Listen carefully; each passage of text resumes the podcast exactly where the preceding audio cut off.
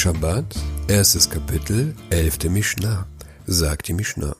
Meshalshelin et ha-Pesach batanur im Hasheche.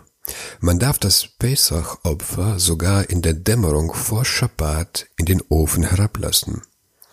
Das Pesach-Opfer briet man im Tempel am 14. Nissan am Abend vor Sonnenuntergang und aß es in Gruppen am 15. Nissan in Jerusalem. Fällt der 14. Nissan auf einen Freitag, darf man das Pesach trotzdem am Abend kurz vor Schabbat braten, so dass es erst am Schabbat selbst fertig wird.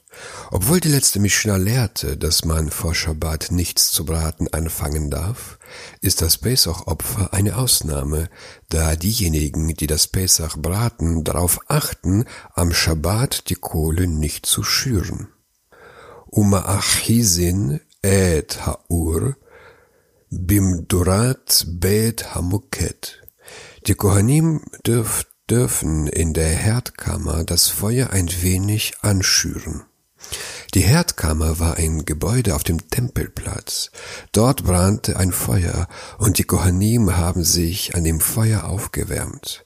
Denn die Kohanim mussten barfuß ihren Tempeldienst ausführen, so wurde ihnen schnell kalt.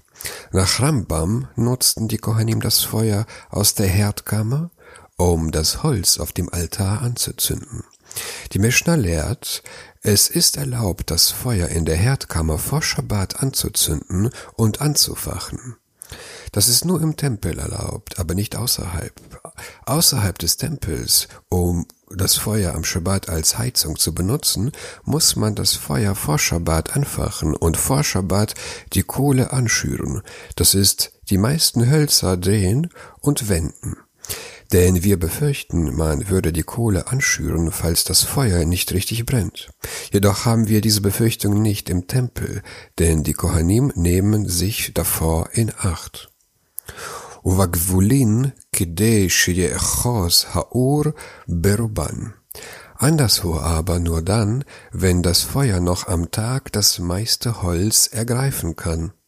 Wie bereits erklärt, muss das Feuer die meisten Hölzer vor Schabbat erfassen. Das heißt, ich muss sicher sein, dass es vor Schabbat noch genug Zeit für die Ausbreitung des Feuers gibt. Gibt es nicht genug Zeit, darf ich den Herd nicht zünden. Rabbi Yehuda Omer be Pechamin kolshehu. Rabbi Yehuda sagt, bei Kohlen genügt es, wenn sie nur ein wenig zu glühen beginnen. Rabbi Yehuda fügt hinzu, benutze, benutze ich Holzkohle statt Holz, brauche ich nicht zu warten, bis das Feuer die meisten Kohlebriketts erreicht. Da Holzkohle besser brennt als Holz, gibt es keine Befürchtung, dass ich die Kohle am Schabbat anschüre.